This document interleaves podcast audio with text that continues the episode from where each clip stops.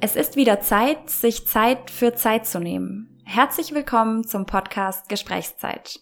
Mein Name ist Alisa Bär und heute spreche ich mit Philipp Sackel.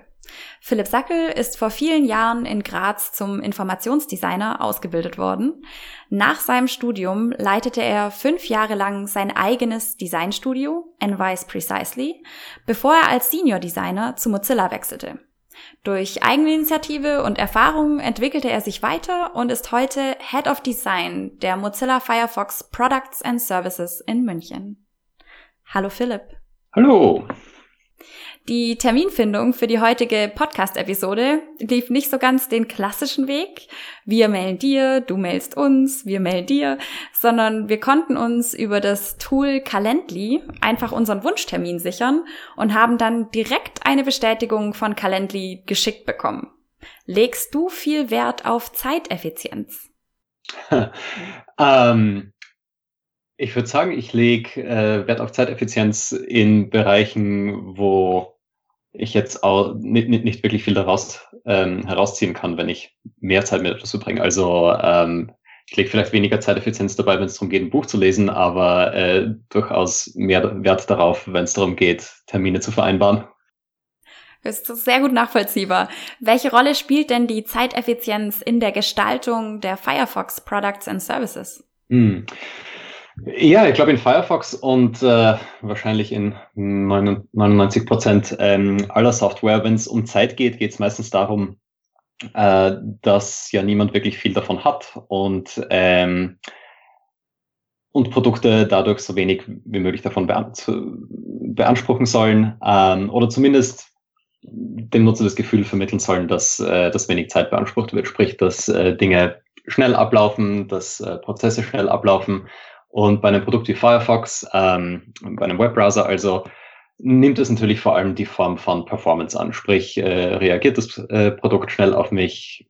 Kann ich Websites schnell aufrufen? Kann ich meine Tasks schnell erledigen, erledigen und so weiter? Also auch äh, so ein bisschen wie im Calendly-Beispiel äh, kann ich meine Zeit mit den Dingen verbringen, mit denen ich sie verbringen will und nicht mit Prozessen, die mich eigentlich gar nicht wirklich interessieren.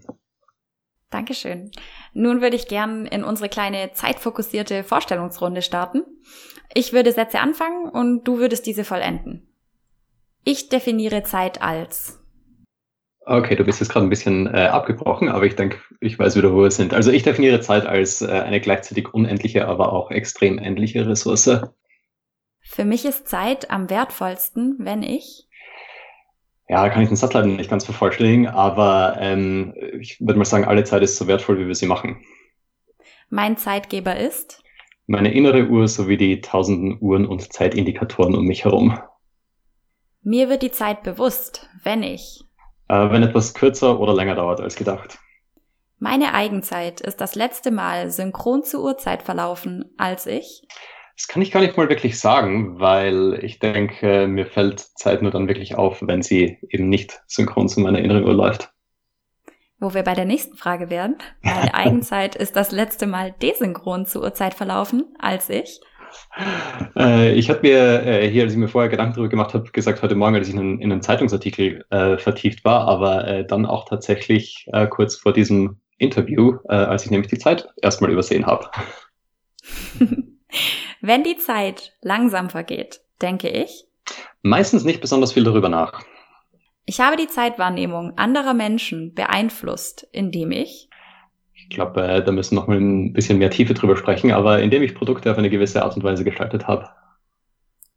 Wo ich bei meiner letzten Frage wäre, du bist selbst Designer, aber glaubst du, dass Designer deine Zeitwahrnehmung gestalten können? Gestalten nicht, aber beeinflussen. Okay. Das Thema Designing Time ist für dich nicht neu.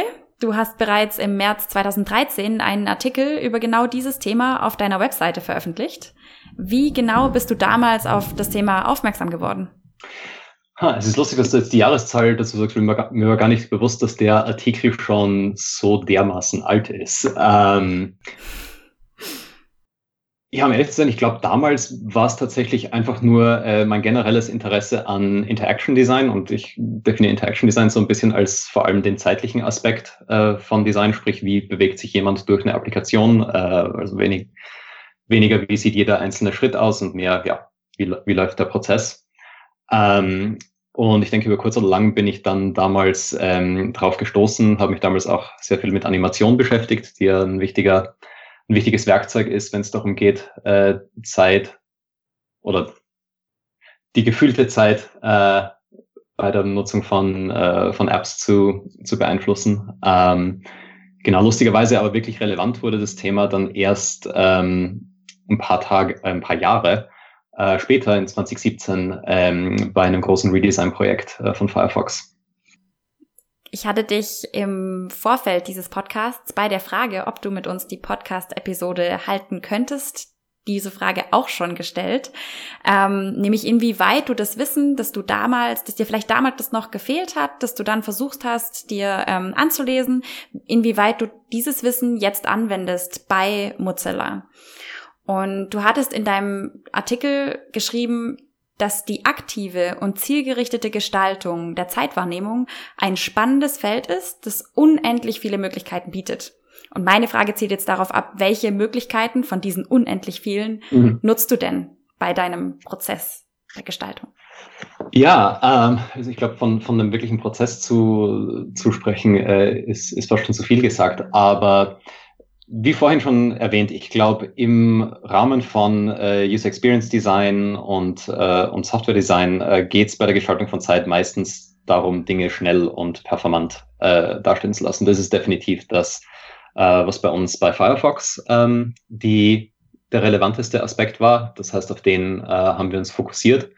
Ähm, und ganz konkret war das eben im Jahr 2017, als mehr oder weniger die gesamte Firefox-Organisation, also um die 700 Leute ähm, an einem ziemlich großen Update für den Firefox Desktop Browser äh, gearbeitet haben mit dem zentralen Ziel, äh, den Browser schneller zu machen, den Browser perform performanter zu, zu machen ähm, und da einerseits in dem äh, Bugs gefixt äh, wurden, in dem ähm, wir die Engine optimiert haben und so weiter, aber auch indem wir ähm, durch gewisse Designentscheidungen ähm, versucht haben, Prozesse schneller ähm, erscheinen zu lassen, ähm, beziehungsweise ja, äh, das Produkt auf eine Art und Weise zu gestalten, die äh, sich, die sich performant anfühlt.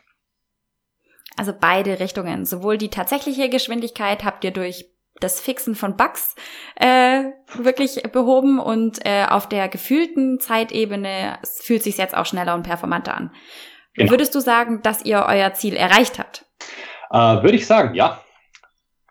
Wie überprüft ihr denn euer Ziel? Also ist das eher eine Einschätzung von dir oder habt ihr da Studien oder sonst mhm. etwas durchgeführt? Ja, es ist eine große Mischkalkulation. Ähm, also einerseits ist da natürlich der Aspekt, das Produkt selbst zu, zu benutzen, mal die ganz, die ganz subjektive ähm, Ebene. Also ich sage mal, in 2016 habe ich Firefox benutzt, weil ich, weil es die Firma war, bei der ich gearbeitet habe und weil ich es besser machen wollte. In Ende 2017 habe ich Firefox benutzt, weil es meiner Meinung nach der schnellste Browser war. Ähm, also das ist mal die, der eine Strang.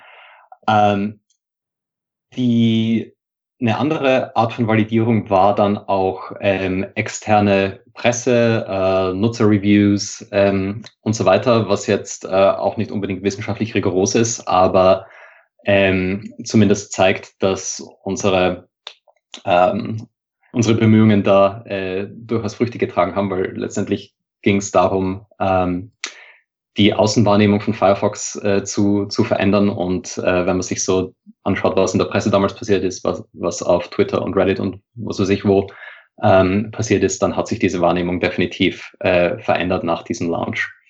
Äh, und zu guter Letzt haben wir tatsächlich auch äh, Studien durchgeführt. Wir haben ähm, sowohl am Anfang äh, als auch am Ende äh, des Entwicklungsprozesses äh, eine, jeweils eine Benchmarking-Studie durchgeführt. Ähm, und äh, dadurch durch den Vergleich können wir auch sehen, dass sich da tatsächlich äh, sehr viel verändert hat. Ich habe selber auch ein paar Kommentare gelesen, da hieß es dann flipping fast und this is called mind-blowing stuff, Firefox flies. Also insofern, ähm, die Nutzer scheinen überzeugt zu sein. Ähm, mich würde jetzt ähm, interessieren, natürlich am meisten, wie ihr es geschafft habt, die subjektive Zeitempfindung in eurem Browser also was habt ihr an der Gestaltung verändert, dass es mir als Nutzer wirklich auch schneller und performanter vorkommt, obwohl es vielleicht in der tatsächlichen Geschwindigkeit überhaupt gar keine Unterschiede gibt? Ja, ähm, also ich meine, die, die Grundlage des Ganzen ist, es gibt in der tatsächlichen Geschwindigkeit ähm, Unterschiede. Also ähm, gewisse Websites äh, rendern schneller äh, und so weiter. Das heißt, das ist auf jeden Fall mal das Fundament der ganzen Sache. Ich glaube, rein mit ähm, also ja, jetzt nur, nur über die psychologische Ebene, glaube ich, äh, hätte das Ganze auch nicht gefruchtet. Ähm, aber gleichzeitig in vielen Aspekten war Firefox vorher schon äh, sehr schnell, ähm, in, in einigen Aspekten schneller als die, als die Konkurrenz, aber trotzdem hat es niemand wirklich bemerkt. Ähm, was uns natürlich gezeigt hat, okay, da ist definitiv ein Problem, das über das Technische hinausgeht. Ähm, Wenn es jetzt darum geht, was wir tatsächlich äh, gemacht haben, äh, da fange ich am besten mit diesen gerade erwähnten Benchmarking-Studien äh, an, Studien an. Also was wir ganz am Anfang äh, gemacht haben, war ähm, eine relativ kleine, aber doch äh, einigermaßen repräsentative Studie, ungefähr 100 Nutzer, ähm, die wir gemacht haben, äh, wo wir letztendlich ein fixes Set an Tasks äh, hatten, das ähm, diese Nutzer sowohl in Firefox als auch in Chrome äh, durchgeführt äh, haben, in unterschiedlicher Reihenfolge und so weiter.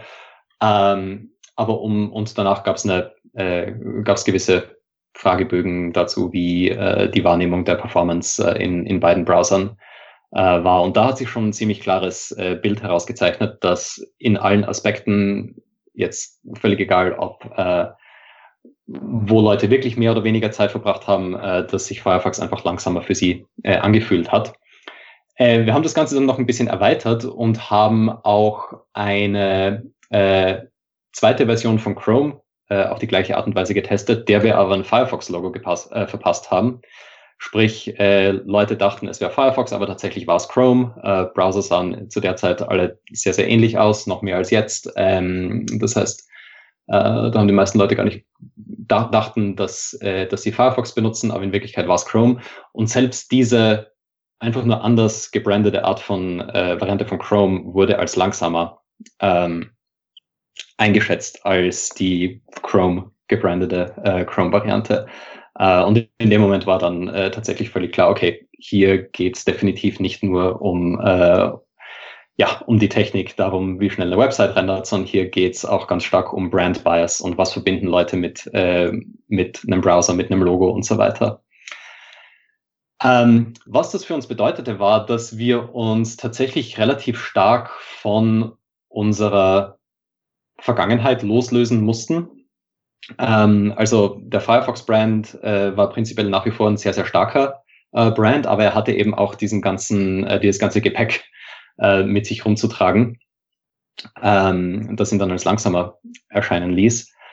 Ähm, und daher war es wichtig, ein Produkt zu ähm, oder einen, einen Relaunch mehr oder weniger zu machen, bei dem sich tatsächlich sichtbar etwas verändert. Das heißt, die äh, größte visuelle Veränderung ist äh, tatsächlich dass ähm, die Browser-Oberfläche, wo wir einfach nur visuell sehr viel äh, verändert haben, damit Firefox äh, explizit anders aussieht als einerseits andere Browser, aber auch als Firefox in der Vergangenheit, äh, damit wir uns so ein bisschen von dieser Vergangenheit äh, emanzipieren können. Dazu kam dann auch noch ähm, äh, ein neues Logo, äh, das mehr auf der, auf der Höhe der Zeit war und äh, rein von der Linienführung her, äh, was dann stromlinienförmiger wirkte und so weiter. Äh, und dann natürlich auch eine ähm, Marketing-Kampagne, die extrem stark auf Performance, auf Geschwindigkeit ähm, ausgerichtet war. Das heißt, äh, der Slogan äh, war damals Fast for Good. Ähm, und der hing für äh, einige Wochen überall in San Francisco äh, relativ viel mit, äh, äh, mit Werbung im, im Internet ähm, gearbeitet, Banner äh, und so weiter. Und äh, das heißt, allein diese Narrative zu verändern, dass Firefox äh, ein langsamer Browser ist und das Ganze zu verändern in Firefox ist kein langsamer Browser, Firefox ist ein schneller Browser, äh, das war, glaube ich, ein sehr, sehr großer äh, Teil des Erfolgs. Ähm, aber damit äh, habe ich äh, jetzt mal fast nur über die, ähm, über die Marketing- äh, und Kommunikationsseite äh, gesprochen. Im Produkt hat sich natürlich auch einiges verändert. Äh, wie schon erwähnt, der, ähm, die Oberfläche äh, haben wir komplett neu gestaltet. Äh, einerseits einfach nur, um anders äh, auszusehen als vorher, aber auch um ähm, in gewissen Bereichen äh, das Design zu vereinfachen, ähm, Linien vielleicht klarer äh, zu machen und so weiter, wo wir nicht wirklich wussten, aber zumindest vermuteten, dass das vielleicht ein bisschen schneller wirkt, wenn äh, ja jetzt eine Linie klarer äh, ist und ähm, vielleicht eher gerade als äh, geschwungen und so weiter und so fort.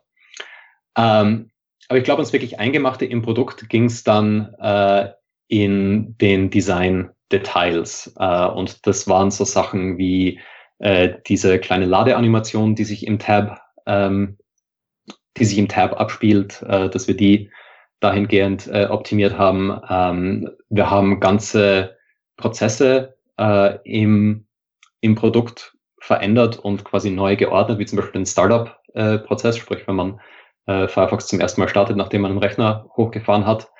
Ähm, da ging es zum Beispiel darum, dass, oder was da ganz wichtig war, war, dass wir ähm, jetzt wesentlich schneller ein Fenster anzeigen, äh, auch wenn dieses Fenster sich noch nicht wirklich benutzen lässt, aber es gibt wesentlich schneller das Feedback, okay, hier passiert etwas, hier die Applikation ist da, sie reagiert sofort darauf, dass ich sie starten möchte. Ähm, dann kommen gewisse Sachen erst äh, mit der Zeit daher, wenn sie geladen werden, aber ähm, insgesamt ähm, trägt es auch dazu bei, dass, ähm, dass sich dieser Prozess dann weniger äh, langsam anfühlt.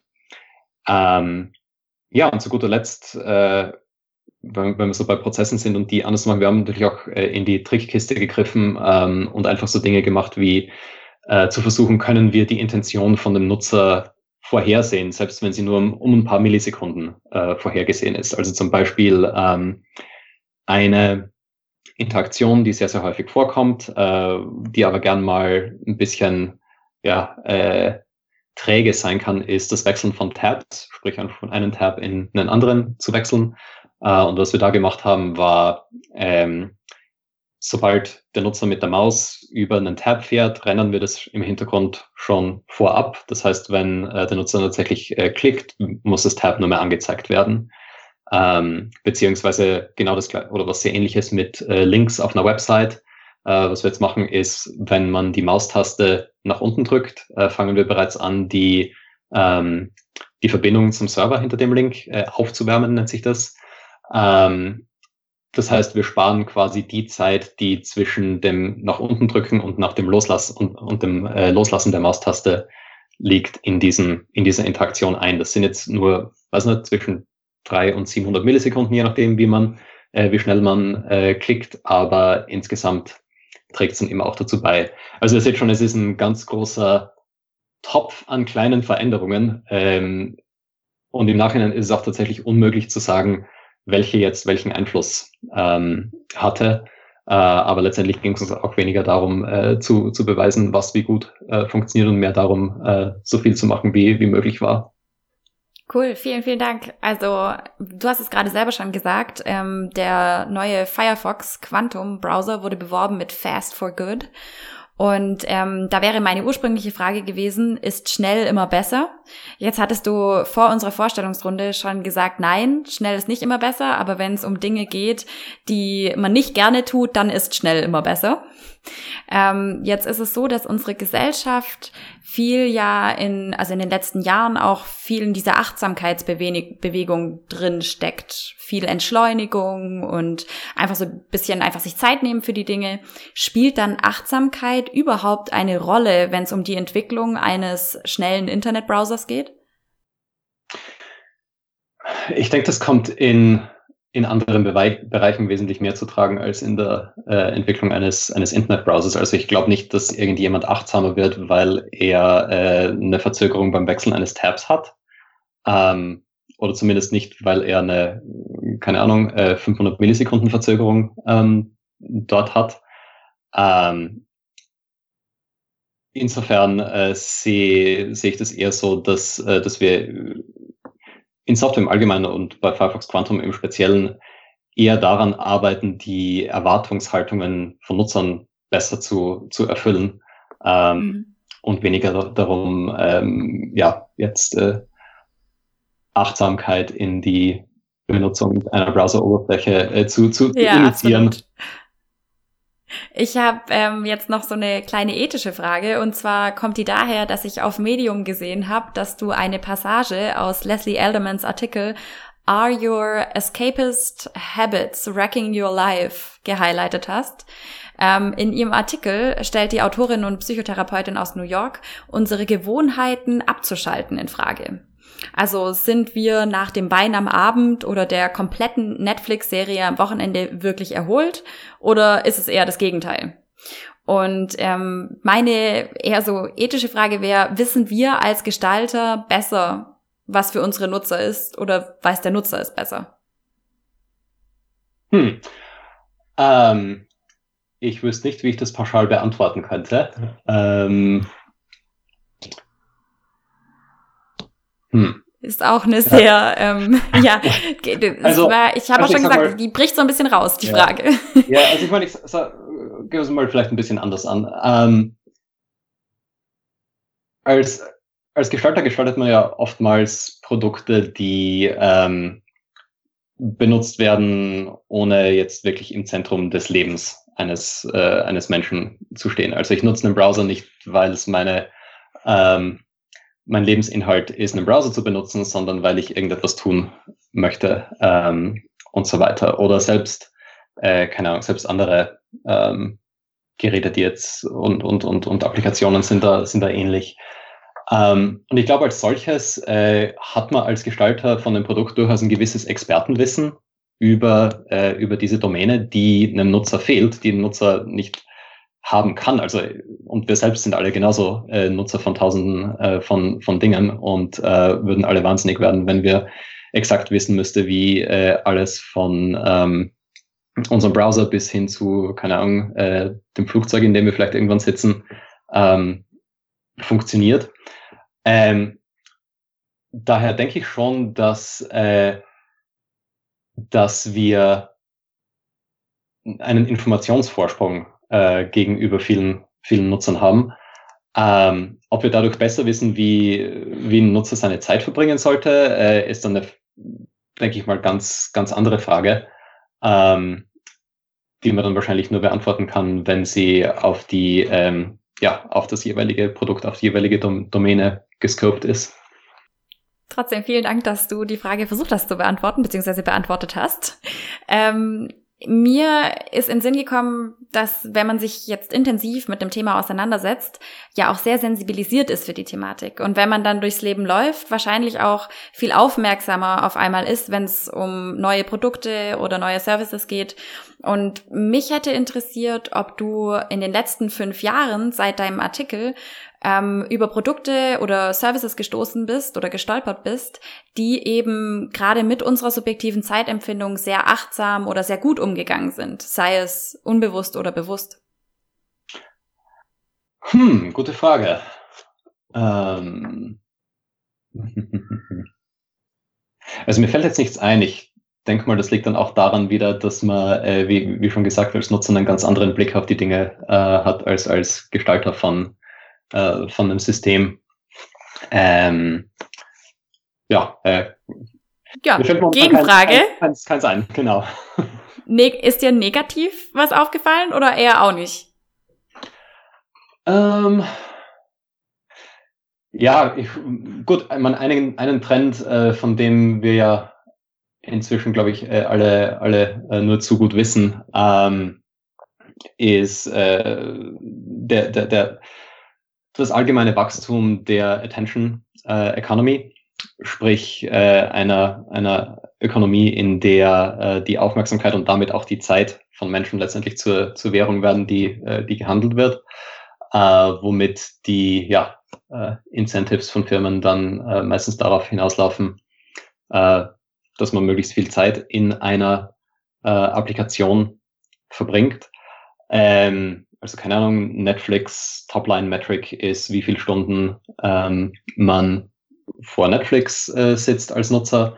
Äh, irgendwann jetzt letzt hat, glaube deren CEO auch mal gesagt, sie konkurrieren nicht mit, ähm, was nicht Amazon Prime und Hulu oder so, sondern mit ähm, ja mehr oder weniger allen ähm, anderen Tätigkeiten, die, äh, die nicht Netflix sind, weil es gibt nur 24 Stunden am Tag. Äh, das heißt, das Maximum, was ein Nutzer äh, anschauen kann und sie hätten gern so viel wie möglich davon. Ich glaube, er hat es nicht so gesagt, ähm, aber das war so ein bisschen die, äh, die Implikation äh, dahinter.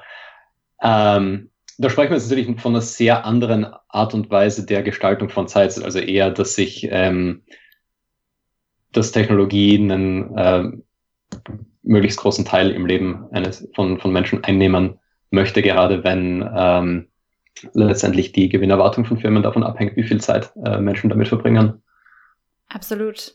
Ich hatte ähm, da auch drüber gelesen, gerade eben über die Attention Economy und Time Well Spent, dass der einzige, die einzige Möglichkeit, dem entgegenzuwirken, eigentlich ist, den großen Firmen dann zu zeigen, ähm, hey, aber schaut mal, was für Menschen ihr dann eben einsaugt in euren Algorithmus. Also das sind dann keine glücklichen Menschen mehr. Und vielleicht, äh, ja, würde das die Dinge ändern. Wir werden sehen. Hm. hm. Ähm, und zwar habe ich äh, in einen Talk von dir angehört, der hieß The Good, The Bad and The Default.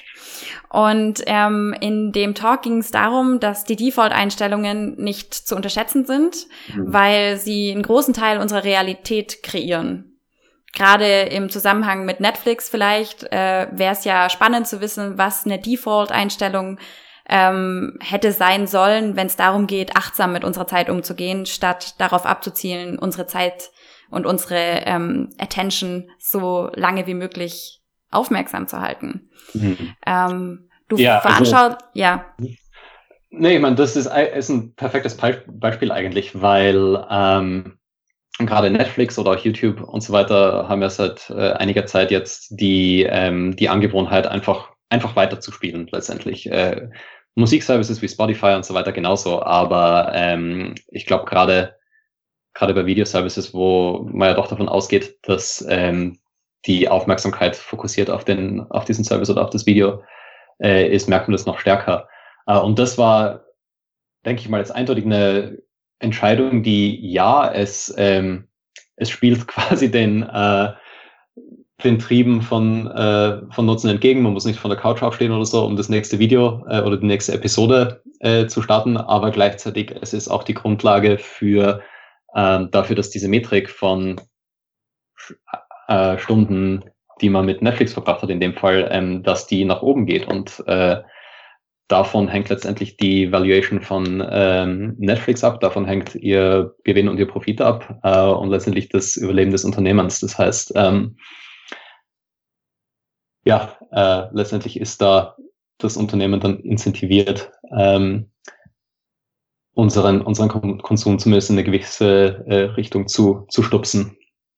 Ja, absolut. Du hattest oben gesagt bei der Frage, ob wir als Gestalter oder Designer ähm, Zeitwahrnehmung gestalten können. Nein, können wir nicht, aber wir können sie beeinflussen. Könnten wir sie vielleicht auch beeinflussen, indem wir die Default-Einstellungen für Zeitgestaltung gestalten? äh, ja, auf jeden Fall. Also ähm, da geht es vielleicht weniger um Zeitgestaltung und mehr so um dieses Time Well Spent Thema, das du genannt, genannt hast, aber ähm, jetzt wieder, um beim Beispiel Netflix zu bleiben, diese, äh, dass die nächste Episode automatisch weiterspielt, ist der Standard. Ähm, wenn das nicht der Standard wäre, äh, würden sicher und, und keine Ahnung, was sie irgendwo in einem äh, Settings-Menü aktivieren müsste, dann würden sicher die äh, wesentlich weniger Leute äh, Binge-Watching äh, machen, einfach nur, weil es ein bisschen mehr Friction in diesem Prozess ähm, initiiert. Hoffentlich, wir wissen es nicht. Ähm, Cool, vielen, vielen Dank dir. Ähm, wir hätten noch ähm, eine Frage an dich für die nächste Person. Mhm. Und zwar, ähm, der Termin für die nächste Podcast-Episode steht leider noch nicht zu 100 Prozent fest. Mhm. es ist aber sehr wahrscheinlich, dass wir mit einem Chronobiologen über die Gestaltung von Zeit sprechen werden. Mhm. Und die Chronobiologie ähm, untersucht als Wissenschaftszweig der Biologie, wie unsere inneren Uhren ticken. Mhm. Und die Frage wäre, hättest du eine Frage für unseren nächsten Podcast-Gast? ähm, hm. Du kannst da auch kurz drüber nachdenken und ich stelle dir die letzte Frage, okay. die du möchtest. Und zwar, die, die letzte Frage heute an dich wäre, jetzt haben wir super viel über den Aspekt der Zeitgestaltung gesprochen. Mhm. Das Thema hat dich ja vor fünf Jahren dann länger umtrieben. Mhm. Jetzt würde mich interessieren, welches Thema ist denn gerade top aktuell für dich und lässt dich nachts nicht schlafen? Hm. Ja, also ähm, bei mir ist es tatsächlich so, dass sich ähm, inzwischen rein von der von der Karriere auch einiges getan hat, eben äh, mit dem Wechsel ins, ins Management und dem Wachstum dort. Also das, was momentan ähm, designmäßig bei mir top of mind ist, ist äh, diese Frage, wie kann ich mein Wissen als Designer, wie kann ich mein Wissen um Design-Methoden, äh, um äh, Research-Methoden, um Design-Thinking-Methoden äh, dazu einsetzen, äh, ein besserer People-Leader, ein besserer Manager äh, zu sein und eine effektivere Organisation äh, zu gestalten. Cool. Vielleicht ist das Thema ja das Thema der nächsten Master Thesis von den Absolventen von morgen. Es bleibt spannend.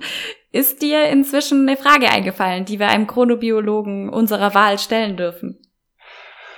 Ähm, ja, gibt's ähm, gibt's gewisse Trigger, die die Zeitwahrnehmung ähm, besonders verändern? Ähm, visuelle Trigger äh, ähm, oder oder ähm, oder in anderen Sinnen? Vielleicht sowas würde, wäre interessant. Cool. Nehmen wir auf jeden Fall so mit. Okay. Vielen, vielen lieben Dank, Philipp, für deine Zeit.